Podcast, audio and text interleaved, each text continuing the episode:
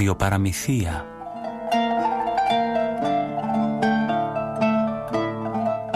Επιμέλεια παραγωγή Σοφία Χατζή.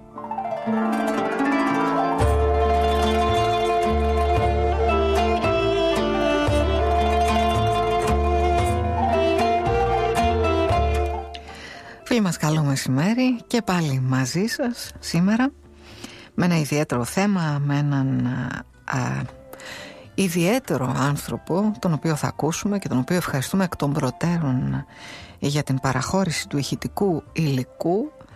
Πρόκειται για τον πατέρα Χαράλαμπο Παπαδόπουλο ο οποίος θα διαπραγματευτεί το θέμα γιατί αυτό το θέμα μόνο διαπραγματεύεται στην καρδιά μας. Ε, αν η αγιότητα είναι αναμαρτησία Ευχαριστούμε τον Βαγγέλιο Σφακιανάκη για την ε, μουσική επιμέλεια της εκπομπής και σήμερα και τη Φίβη Κωνσταντέλου που στο τηλεφωνικό μας κέντρο μπορεί να επικοινωνεί μαζί σας στα 2, 10, 41, 18, 602 και 640 και να πούμε στην αρχή της εκπομπής ότι από τις εκδόσεις Άθος Εφηβικά κυκλοφορούν πολύ όμορφα εφηβικά βιβλία. Ενδεικτικά αναφέρουμε «Η δύναμη της ελπίδας κάνει θαύματα» της Ανέτας Τόλιου Εκεί που τελειώνει ο χάρτης των Χριστίνας Χατζηθανάση και Γιώργου Δανιά μπορείτε να τα ζητήσετε από τα ενημερωμένα βιβλιοπολία της περιοχής σας και να ξέρετε ότι θα συναρπάσουν τα παιδιά αλλά και τους μεγαλύτερους που μπορούμε να τα διαβάσουμε μαζί τους και να τα συζητήσουμε.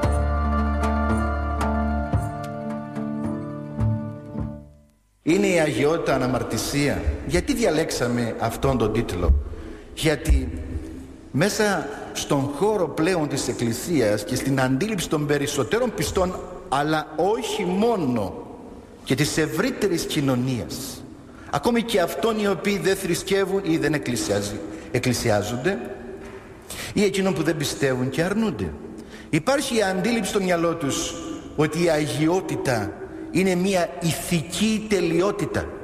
Ότι ο Άγιος είναι ο άψογος ο ατσαλάκωτος ο υπερδύναμος εκείνος ο οποίος διαθέτει κάποιες υπερφυσικές εξωανθρώπινες εξωιστορικές δυνατότητες ή δυνάμεις.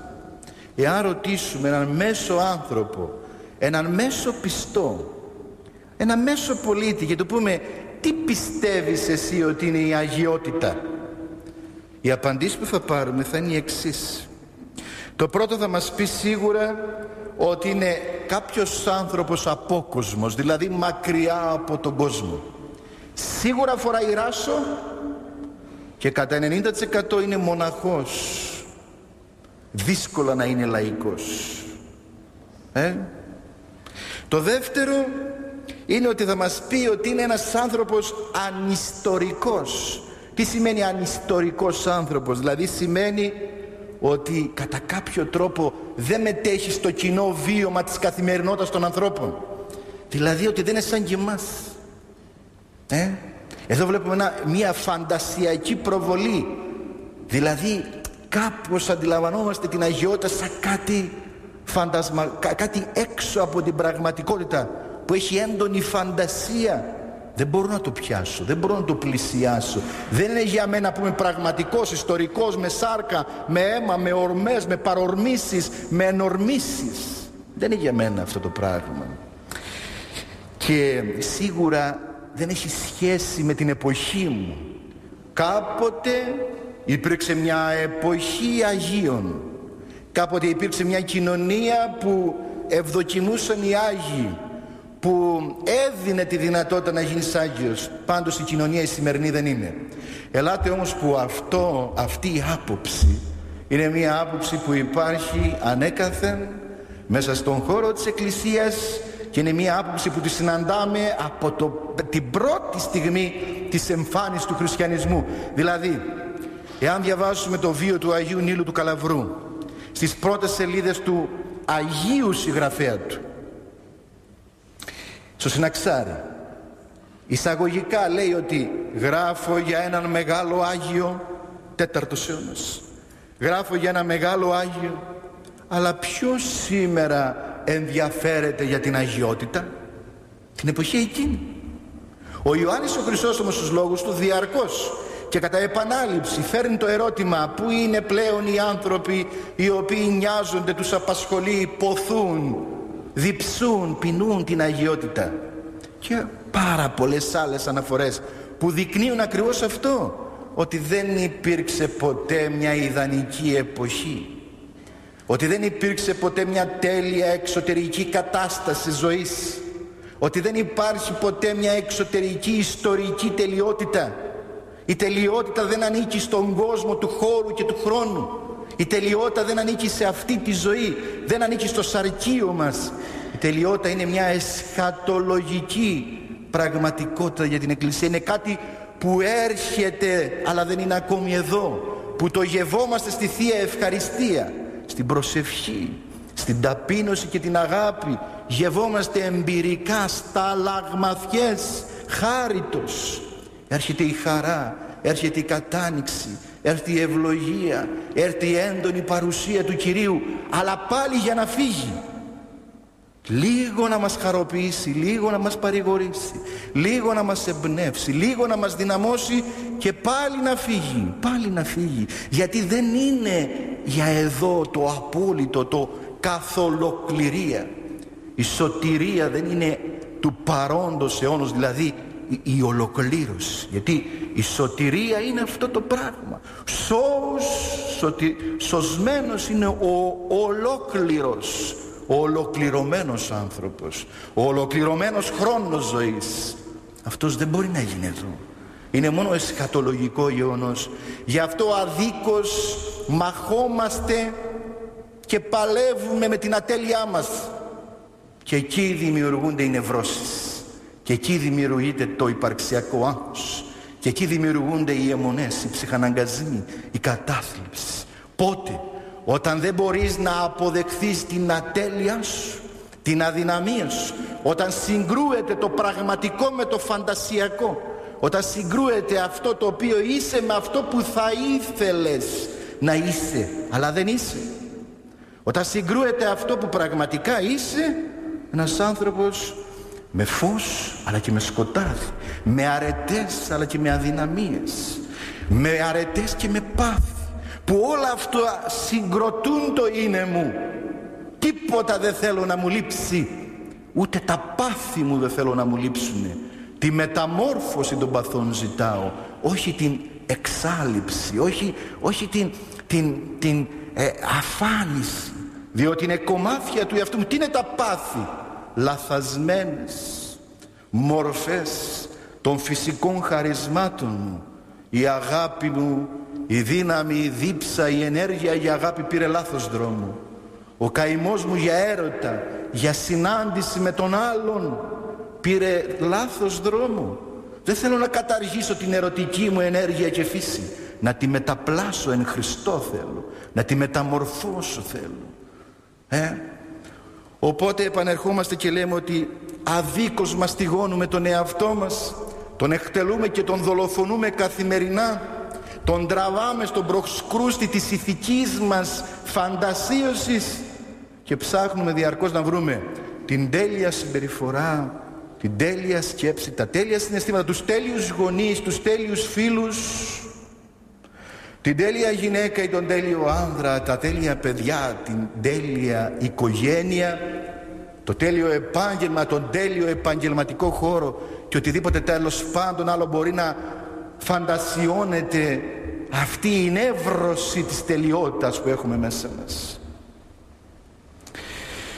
Το τέταρτο στοιχείο είναι ότι ρωτώντας, εκεί επανερχόμαστε πάλι σε αυτό το ερώτημα, ρωτώντας λοιπόν έναν άνθρωπο καθημερινό, έναν πιστό, τι είναι ο Άγιος, τι είναι η Αγιότητα.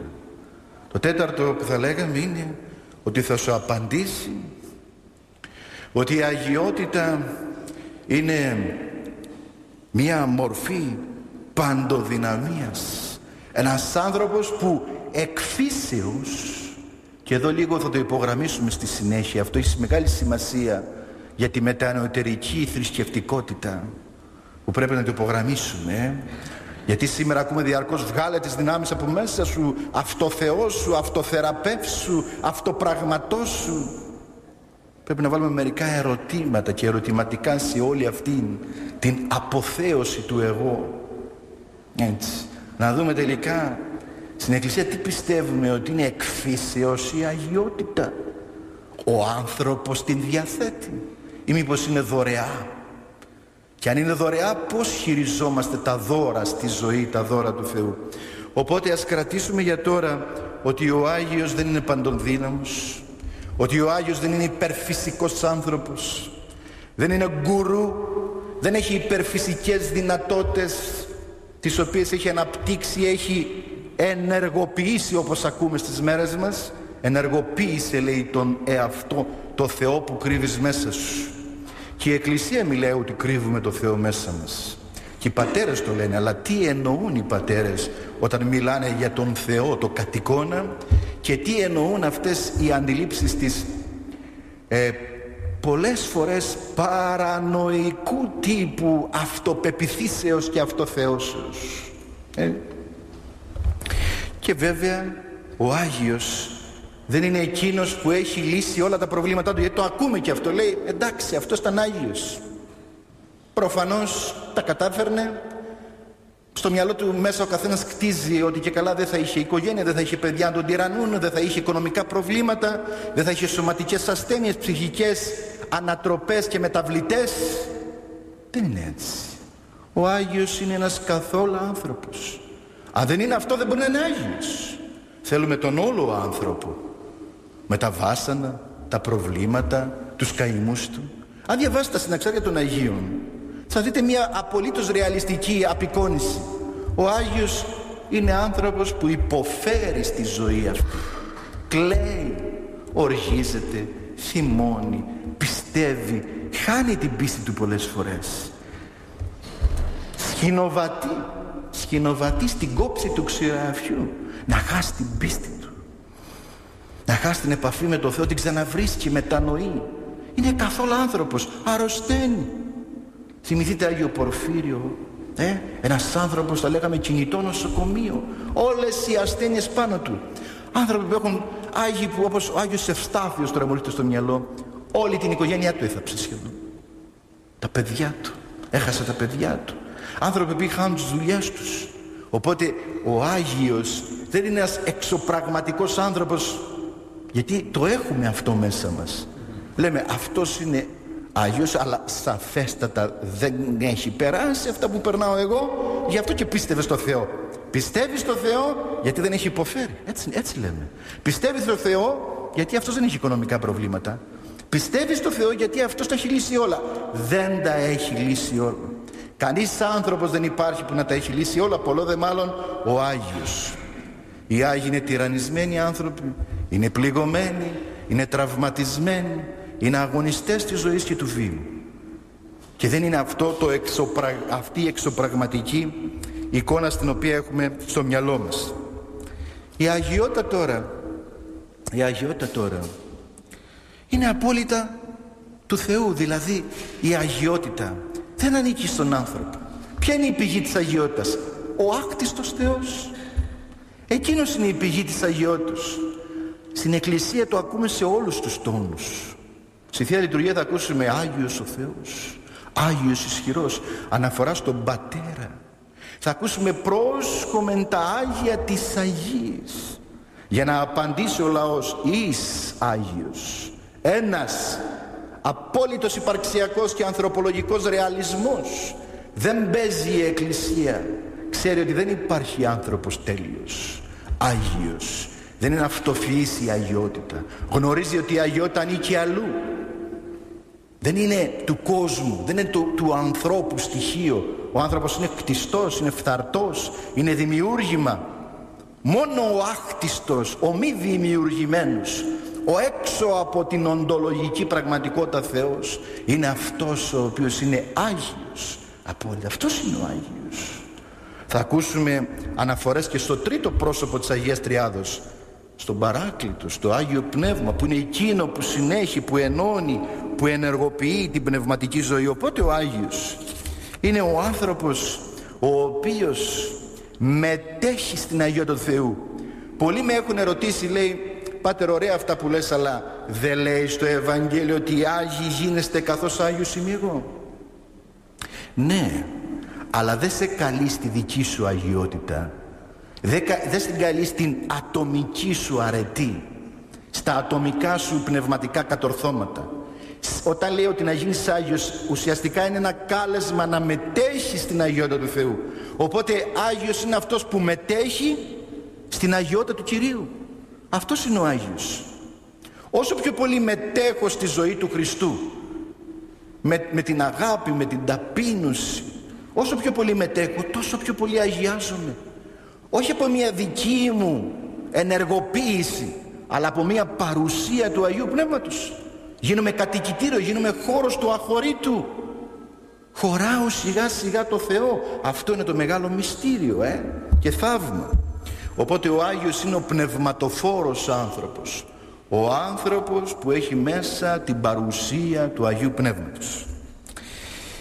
Λέει ο πατήρ Παντελεήμων ο Μανουσάκης ένας λαμπρός νέος κληρικός και θεολόγος λέει ότι όσο κι αν αγωνιστεί κανείς δεν κερδίζει τα πνευματικά χαρίσματα με την αξία του στην Εκκλησία τα χαρίσματα του Αγίου Πνεύματος δεν είναι αξιομιστίες δεν είναι κέρδη μιας πνευματικής καπατσοσύνης δεν είμαι εγώ ο καταφερτζής ο οποίος κατάφερα να κερδίσω το Θεό να τον ελέγξω, να τον υποχρεώσω να μου δώσει. Τι είναι τα χαρίσματα; Δώρα, δωρεά, χάρις, χάρις. Δώρα. Και θα δούμε και γιατί είναι δώρα και πρέπει έτσι να τα βλέπουμε. Και συνεχίζει και λέει ότι και αυτό για να μην καυχάται κανείς για τις δικές του δυνάμεις, να μην αυτοδικαιώνεται, μεγάλος πειρασμός του φαρισαϊσμού και της αυτοδικαίωσης, αλλά να ευχαριστεί και να δοξολογεί το Θεό για αυτά τα δώρα που του δίνει. Το άλλο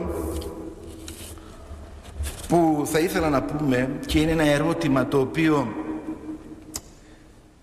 απασχολεί τους ανθρώπους οι οποίοι αγωνίζονται πνευματικά αλλά νομίζω και όλους τους άλλους είναι. Οι Άγιοι μέσα σε όλα αυτά που λέμε τελικά οι Άγιοι είχαν ελαττώματα. Οι Άγιοι έκαναν λάθη. Είπε προηγουμένως κάτι ο πατήρ Ιωάννης στον πρόλογο του στην εισαγωγή που μας έκανε για τον Άγιο Νεκτάριο. Και είπε ότι ο Άγιος Νεκτάριος έκανε λάθη. Αλλά είχε την τόλμη, την παρησία, την πνευματική ανδρεία να ομολογήσει και να διορθώσει. Οι Άγιοι λοιπόν έκαναν λάθη, σαφέστα και έκαναν λάθη οι Άγιοι. Και οι Άγιοι έκαναν λάθη γιατί ακριβώς δεν ήταν τέλειοι μου έλεγε ο Μητροπολίτης Λεμεσού ο Αθανάσιος μου έλεγε ότι επειδή είχε μια πολύ προσωπική σχέση όσο λίγη με τον Άγιο Παΐσιο μου έλεγε ότι και ο Άγιος Παΐσιος είχε τα κουμπιά του.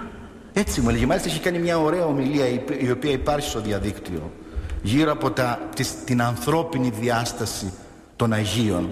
Και λέει διάφορα έτσι ωραία χαριτωμένα περιστατικά. Και το ερώτημα ήταν ότι μου έλεγε μάλλον ότι ξέρεις εγώ που τον ήξερα πολύ καλά ήξερα τα κουμπιά του. Ήξερα τι να του πω. Ήξερα πού να τον γυρίσω. Όλοι είχαν αδυναμίες διαβάζουμε στο συναξάρι του Αγίου Αρσενίου του Καπαδόκου και διαβάζουμε εκεί πέρα ότι ήταν μια εκρηκτική προσωπικότητα Θυμηθείτε εκεί πέρα που πηγαίναμε φαγητό, οι γειτόνισσες. Η Τουρκάλα τα πετούσε, τα πιάτα έκανε, έδειχνε. Θύμωνε. Σε άλλους Αγίους θα δούμε πάρα πολλά τέτοια στοιχεία. Και στο Ευαγγέλιο μέσα όμως μην ξεχνάτε ότι στο το Ευαγγέλιο δεν ορο... ωρεοποιεί καταστάσεις.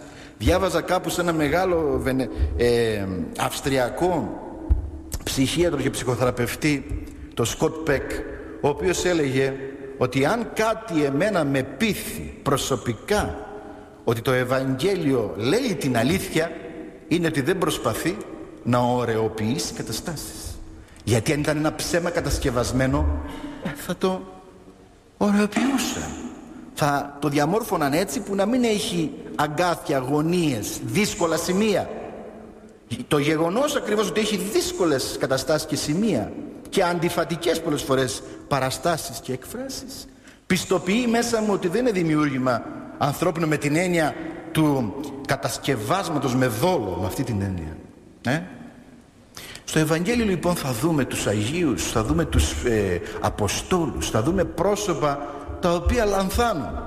Να θυμηθούμε να θυμηθούμε τον ε, Πέτρο ο οποίος Πέτρος τι κάνει ουσιαστικά προδίδει και αρνείται τον Χριστό. Ε, έχει μια πίστη η οποία είναι τελείως πάνω στο συνέστημα. Γι' αυτό τον βλέπετε ότι κάνει και μεγάλες δηλώσεις. Αυτή είναι η πίστη των περισσότερων ανθρώπων. Μια πίστη η οποία δεν έχει πλέον δεν έχει βαθιές ρίζες. Είναι πιο πολύ συνέστημα και όχι οντολογία. Με, με αποτέλεσμα βλέπετε ας πούμε πολύ εύκολα να κάνει μεγάλες δηλώσεις. Εγώ Κύριε α, και όλοι να σε εγκαταλείψουν εγώ δεν πρόκειται να σε εγκαταλείψω. Και είναι ο πρώτος που τον εγκαταλείπει. Έτσι, αυτό μας θυμίζει λίγο αν πάμε στις σχέσεις ανθρώπινες ότι εκεί που ακούς ότι εγώ θα σ' αγαπώ για πάντα. Εγώ θα είμαι δίπλα σου μια ζωή. Συνήθως αυτοί που κάνουν τις δηλώσεις αυτές είναι οι πρώτοι που φεύγουν από κοντά σου συνήθως είναι οι πρώτοι που φεύγουν. Γιατί ακριβώς η ανάγκη να ομολογείς τέτοιες μεγάλες ε, πραγματικότητες κρύβει μία ανασφάλεια και μία φοβία. Ε, μία φοβία. Υπάρχει το αντίθετο ξέρετε βέβαια.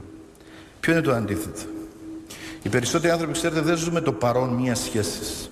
Είναι σε μία σχέση ερωτική, αγαπητική και οι περισσότεροι βλέπετε από την πρώτη μέρα αυτό που ρωτάνε από την πρώτη μέρα είναι θα με αφήσεις, θα φύγεις, θα με εγκαταλείψεις, μη με αφήσεις; Ναι. Από την πρώτη στιγμή η αγωνία του ανθρώπου μπροστά στην εγκατάλειψη. Δεν ζήτω τώρα, δεν ζήτω παρόν. Τον τρώει η αγωνία ότι αυτό που ζω θα κρατήσει λίγο, αυτό που ζω θα τελειώσει, αυτό που ζω μπορεί να γίνει προδοσία, μπορεί να μου φύγει, μπορεί να μην με αγαπάει αύριο το πρωί. Και αυτό φανερώνει ότι όλοι οι άνθρωποι έχουμε μέσα μας μία έλλειψη στην αγάπη. Ότι σε όλους λείπει βαθιά, βαθιά ουσιαστική αγάπη. Ότι υπάρχει μία ελλειπτικότητα που λέει μέσα ο Άγιος Μάξιμος ο ομολογητής στον άνθρωπο. Και διαρκώς ο άνθρωπος ρωτάει αυτό το ερώτημα το φοβερό. Ε, εάν μπορεί κανείς να με αγαπήσει; Αυτό είναι το βαθύτερο υπαρξιακό ερώτημα του ανθρώπου. Έτσι λέει ο Άγιος Μάξιμος ο ομολογητής.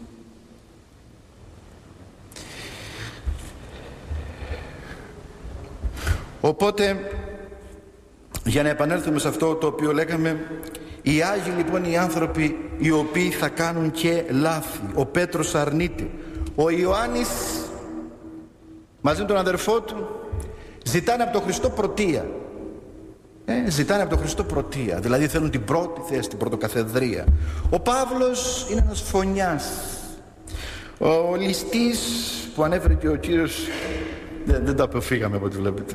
Που ανέφερε ο Νικολόπουλος είναι ένας άνθρωπος ο οποίος έχει βάψει τα χέρια του με αίμα.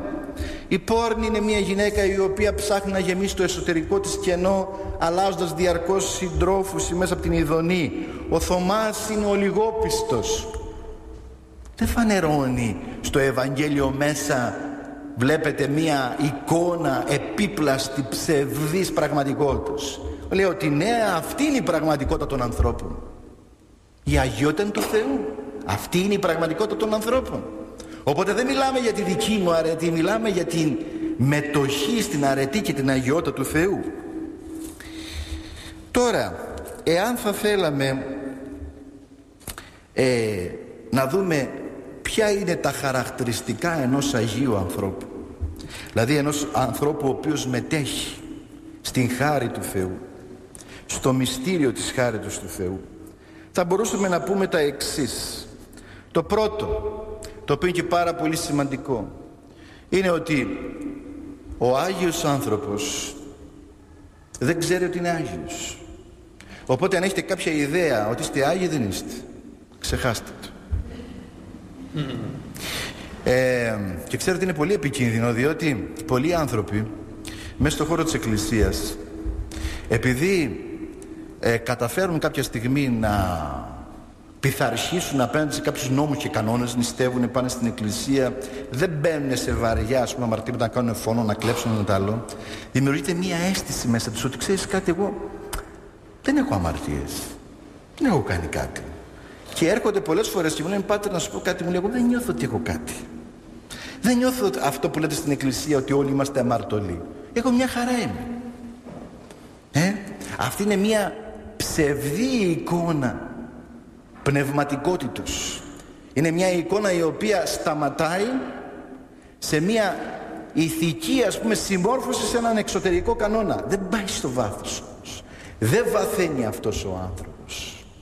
Μένει εξωτερικά, γι' αυτό είναι και πολύ εύκολο να ελέγξει όλο το γεγονός. Λέει κάνω αυτό, κάνω το ένα, το δύο, το τρία, είμαι εντάξει απέναντι στο Θεό. Δεν είναι όμως έτσι πνευματική ζωή. Είναι κάτι πολύ βαθύτερο, κάτι πολύ ουσιαστικότερο. Το οποίο ξεφεύγει από το δικό σου έλεγχο. Έτσι. Ε, ξέρετε, θα, με ένα παράδειγμα, το λέει πολύ ωραίο ο Σταύρος ο Ζουμπουλάκης, λέει σε ένα βιβλίο του στην αδελφή μου, λέει εκεί σε ένα σημείο, ότι ο αθώος άνθρωπος, το έχω ξαναπεί σε κάποια ομιλία μου, ότι ο αθώος άνθρωπος είναι αθώος στο ποστοστό και μέχρι τότε που δεν το έχει καταλάβει ότι είναι αθώος. Εάν ο αθώος ξέρει ότι είναι αθώος, δεν είναι αθώος. Πάβει να είναι αθώος.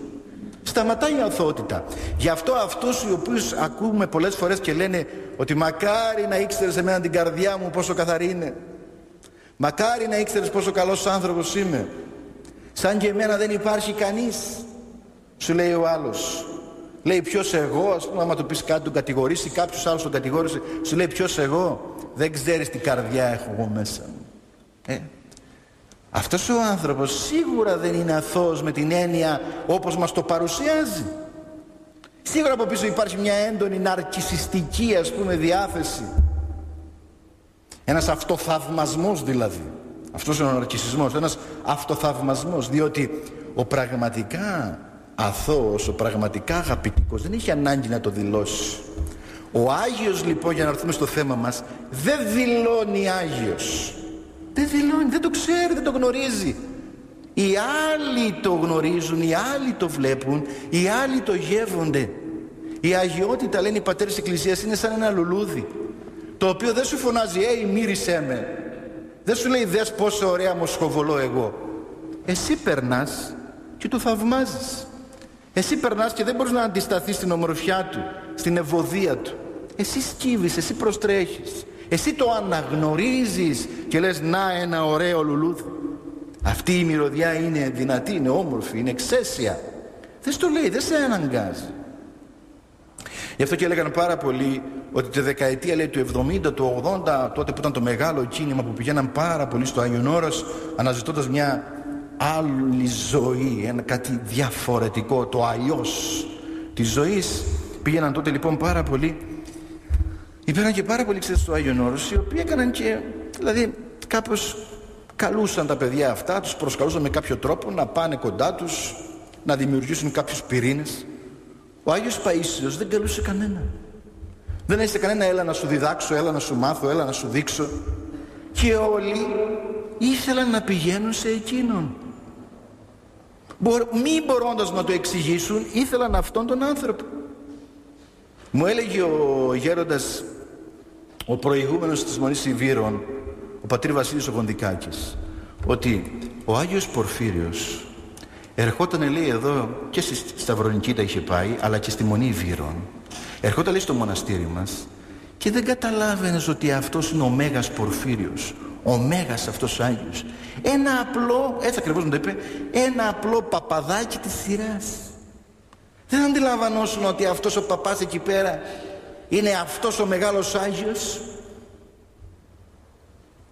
Δεν προσπαθούσε να αποδείξει κάτι. Ο Άγιος είναι ελεύθερος από το αυτοείδωλό του έχει ελευθερωθεί από την, αυτο, την αυτοεικόνα του δεν υπηρετεί το είδωλό του εμείς καθημερινά τρέμουμε για την εικόνα μας Φοβόμαστε μην ακουστεί κάτι για μας. Μην μπει κανείς τίποτα για μας. Ε, τρέμουμε στην ιδέα ότι μπορεί κάποιος να μας σχολιάσει. Ότι μπορεί κάποιος να πει κάτι για μας και να χαλάσει, να στραπατσαριστεί, να τσαλακωθεί η εξωτερική μας εικόνα. Οι Άγιοι δεν είχαν τέτοιο καημό. Ούτε είχαν τέτοιο άγχος. Ούτε είχαν τέτοιο φόβο. Δεν τους απασχολούσε τι θα πει ο κόσμος. Όχι, όχι με την έννοια της κοινωνικής αδιαφορίας. Προσέξτε γιατί εδώ είναι μια παγίδα. Γιατί πολλές φορές στην εποχή μας δεν με, με, με, με ενδιαφέρει τι λέει ο καθένας, δεν με απασχολεί, δεν ασχολούμαι, αλλά αυτό έχει μέσα μια μορφή απαξίωσης και πολλές φορές και εμπάθειας. Τους, τους Αγίους δεν τους απασχολούσε με την έννοια ότι δεν όριζαν την αξία τους από τη μαθιά την άποψη του άλλου. Ότι η αξία τους ερχόταν μέσα από τη μαθιά του Θεού, του Χριστού. Αυτό που λέμε καμιά φορά έτσι πάρα πολύ απλά και λαϊκά το λέει ο κόσμος ότι άμα λέει τα έχεις βρει εσύ με τον εαυτό σου ε, δεν σε ενδιαφέρει εξωτερικά. Όσο πιο πολύ υπάρχει απόσταση με τον εαυτό σου σε ενδιαφέρει τι θα ακούσεις, τι θα πεις ο ένας, τι θα πει άλλος. Άμα μέσα σου έχεις ειρήνη και γαλήνη δεν σε απασχολεί. Δεν σε ενδιαφέρει. Δεν θες να αποδείξεις κάτι. Δεν έχεις ανάγκη να αποδείξεις κάτι. Οι Άγιοι λοιπόν δεν είχαν αυτή την ανάγκη να αποδείξουν ότι είναι Άγιοι. Οι ίδιοι δεν το γνώριζαν καν αλλά ούτε είχαν την ανάγκη. Το δεύτερο είναι ότι η αγιότητα όπως λέει ένας πάρα πολύ ωραίος χαριτωμένος μοναχός του Αγίου Όρους, ο πατήρ Μακάριος του Μαρουδά λέει ο πατήρ Μακάριος ότι η αγιότητα λέει παιδί μου δεν βγαίνει στα παζάρια. Η αγιότητα δεν πουλάει στα παζάρια και δεν χτυπάει κουδούνια αυτό θέλει μεγάλη προσοχή. Γιατί πολλές φορές η αγιότητα στις μέρες μας έχει αποκτήσει ένα lifestyle έχει αποκτήσει ένα θρησκευτικό marketing πουλιέται δηλαδή προβάλλεται με έναν τρόπο πολύ παράξενο πολύ ιδιόρυθμο πολύ μη εκκλησιαστικό που δεν συνάδει με την ουσιαστική ποιότητα και αξία του πνεύματος του Θεού και του ανθρώπου που είναι φορέας του του Αγίου ανθρώπου. Ο Άγιος δεν διαφημίζεται δεν καλεί σε Αυτόν δεν καλεί να Τον δοξάσεις. Ο Άγιος δεν κρύβει με το πρόσωπό του το πρόσωπο του Χριστού. Στις μέρες μας έχουμε δει εντός εισαγωγικών πολλών εισαγωγικών πολλούς Αγίους οι οποίοι λένε ότι είναι πνευματικοί άνθρωποι και λένε ότι είναι χαρισματικοί και στην πραγματικότητα στρέφουν τον κόσμο στο πρόσωπό τους και όχι στο Χριστό. Κρύβουν το Χριστό με το πρόσωπό τους υπάρχει ένα όμορφο ριζοσπαστικό επαναστατικό τραγούδι του Γιάννη Αγγελάκα ο οποίος λέει σε ένα στίχο φύγε από τη μέση μου κρύβεις το Θεό πολλές φορές κρύβουμε το Θεό. Εμείς οι άνθρωποι της Εκκλησίας και, και όταν λέω της Εκκλησίας δεν είναι μόνο οι κληρικοί οι κληρικοί αλλά και οι λαϊκοί. Λέμε ότι είμαστε της Εκκλησίας προβαλόμαστε στους άνθρωπους της Εκκλησίας και ο τρόπος, η διαγωγή μας, το βίωμά μας κρύβει το Θεό. Γιατί όταν εσύ λες ότι εγώ είμαι άνθρωπος της Εκκλησίας αλλά στην πραγματικότητα φανερώνεις έναν άνθρωπο εγωιστή ένα άνθρωπο δίχως ταπείνωση έναν άνθρωπο ο οποίος κοιτάει το κέρδος κοιτάει το συμφέρον του και μόνο. Σκληρό άνθρωπο καταρχάς σκληρό. Πολλοί άνθρωποι της Εκκλησίας έχουν μια σκληρότητα. Δεν έχουν επίοικια, δεν έχουν αποδοχή. Είναι σκληροί άνθρωποι. Τους σκληραίνει ο νόμος η πειθαρχία στον νόμο δεν γλυκαίνει η ψυχή. Και είναι μια από τις πολλές βέβαια αλλά μια ουσιαστική αιτία που πολλοί νέοι άνθρωποι αποστρέφονται το χώρο αυτόν.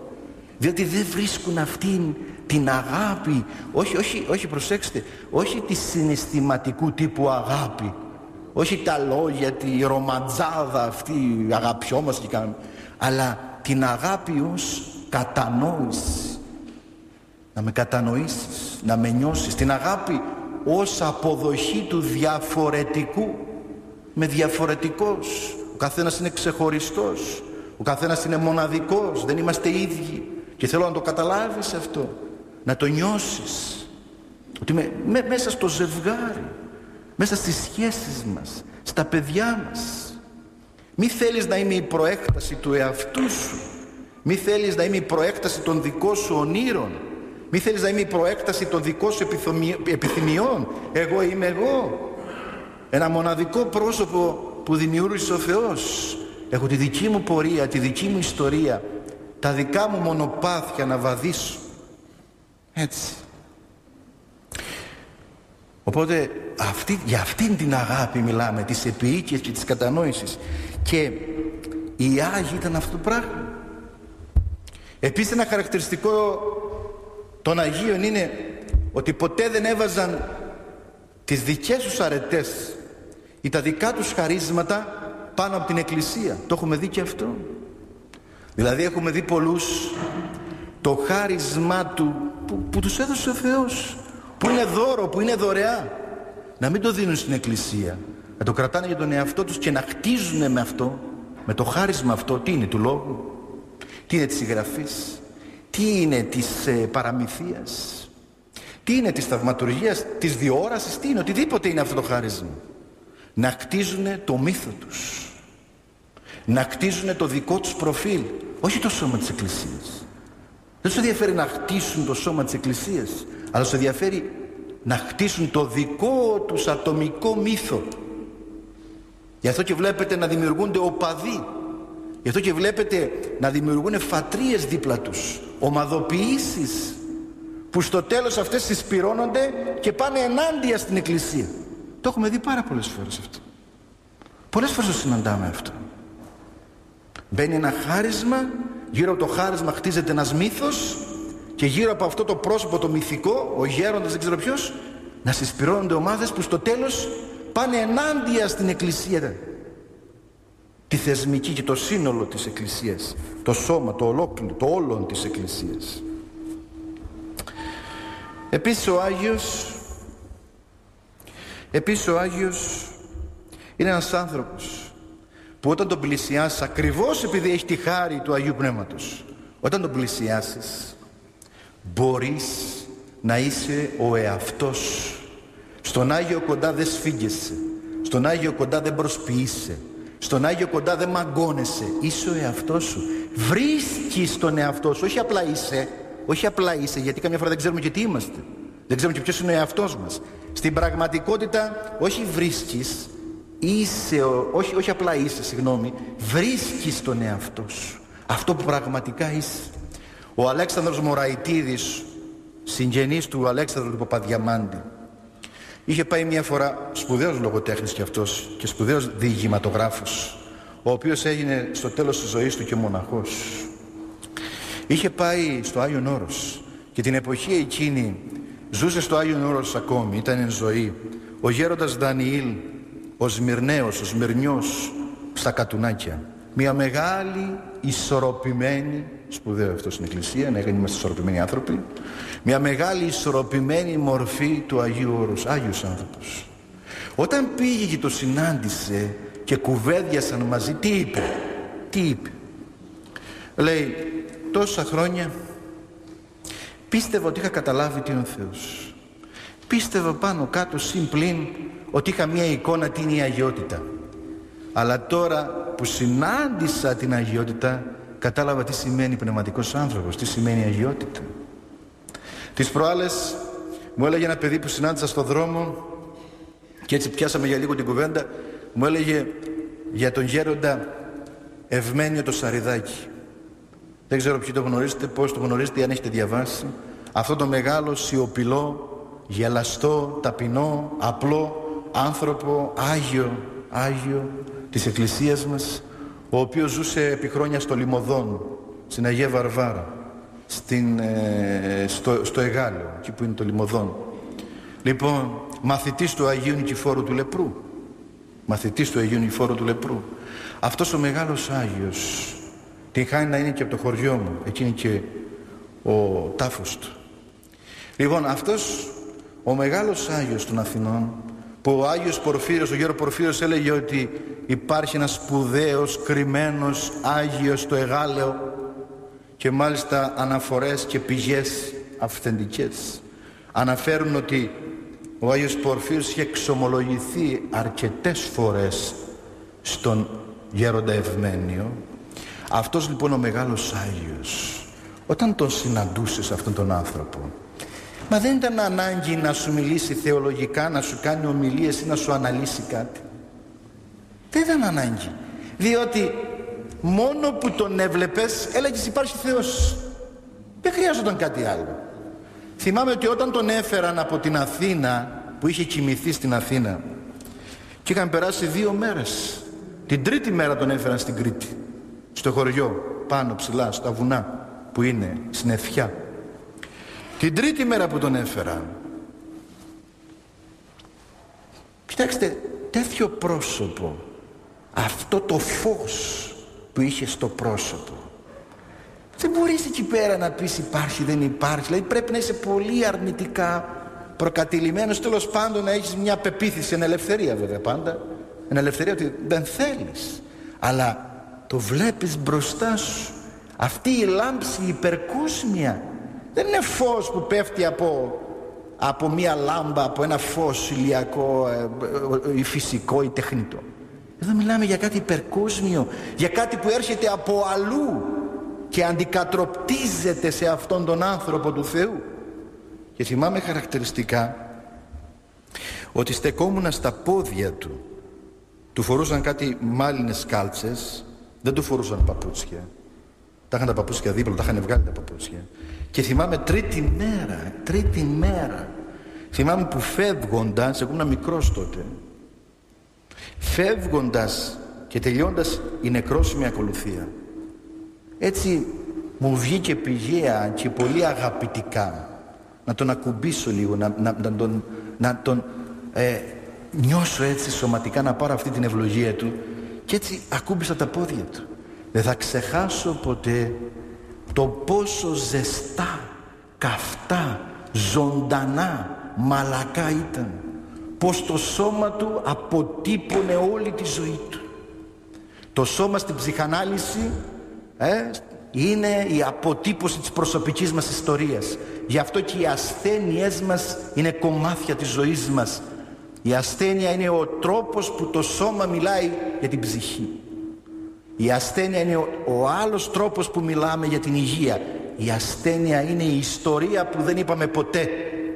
Και το σώμα τη διηγείται Μ; εδώ και έλεγε ο Άγιος Πορφύριος να μιλάς να μιλάς να λες αυτά που έχεις μέσα σου να αδειάζεις εσωτερικά γιατί αν δεν το κάνεις το σώμα θα σε εκδικηθεί εντός εισαγωγικών στο σώμα λοιπόν του Αγίου αυτού ανθρώπου αποτυπωνόταν η ιστορία των παθημάτων του. Αν διαβάσετε το βίο του θα δείτε τι ταλαιπωρημένο παιδί ήταν φτωχός, ταλαιπωρημένος, άρρωστος λεπρός, στιγματισμένος στιγματισμένος ε, απόλυτα στιγματισμένος για χρόνια. Κάτω το λέγανε, στην Κρήτη τον λέγανε τρελό αλλού το λέγανε δαιμονισμένο. Μετά λεπρό μια ζωή στο περιθώριο αυτής της κοινωνίας. Και όμως αυτό το περιθώριο το πήρε ο Θεός και το κάνει πρωταγωνιστή αιωνιότητος αιωνιότητος. Αυτό που πετάει ο Θεός συνήθως το, α, συγγνώμη, αυτό που πετάνε οι άνθρωποι αυτό που πετάνε οι άνθρωποι συνήθως το μαζεύει ο Θεός. Γι' αυτό δεν πρέπει να απογοητευόμαστε. Δεν πρέπει να απογοητευόμαστε. Γιατί άμα σε πετάνε οι άνθρωποι σε μαζεύει ο Θεός. Και άμα σε εκδίνουν οι άνθρωποι σε δίνει ο Θεός με τη χάρη Του. Ε; εκεί πάνω έβλεπες λοιπόν την αγιότητα. Την αγιότητα αυτού του ανθρώπου. Και τι να πεις και τι να μιλήσεις και τι ανάλυση να κάνεις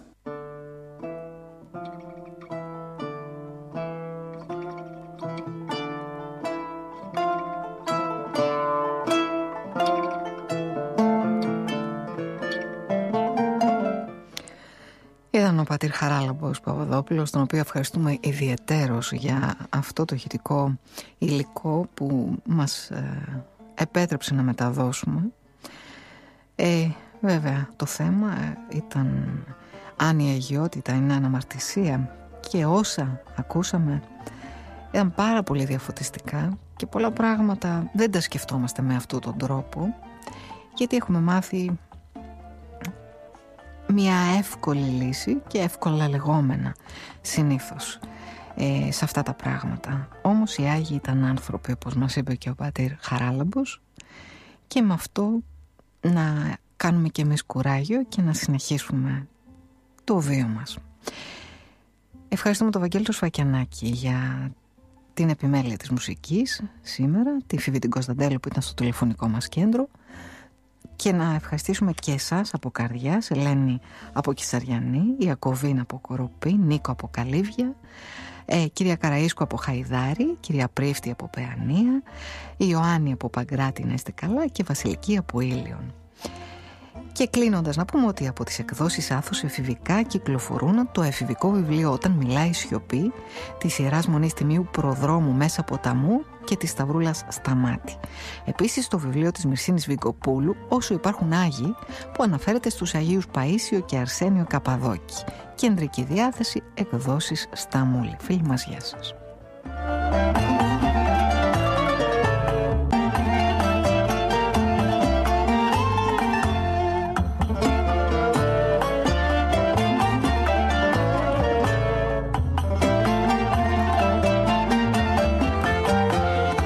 Ραδιοπαραμυθία. Επιμέλεια παραγωγή Σοφία Χατζή